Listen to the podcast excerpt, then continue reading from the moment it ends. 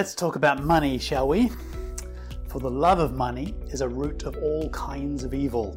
Some people eager for money have wandered from the faith and pierced themselves with many grief, griefs. A scripture from 1 Timothy 6:10. Scripture is often misquoted as saying money is the root of all evil. The verse is in question is correctly quoted above.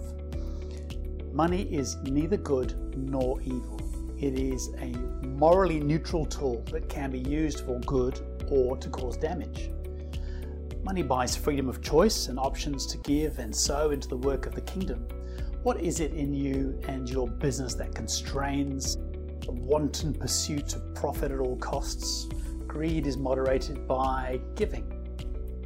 God calls us to a generous life, a giving life, as demonstrated by His Son, who gave His life for all. The pursuit of wealth for wealth's sake will bring with it collateral damage in other areas of life. It is not counterbalanced with a generous spirit.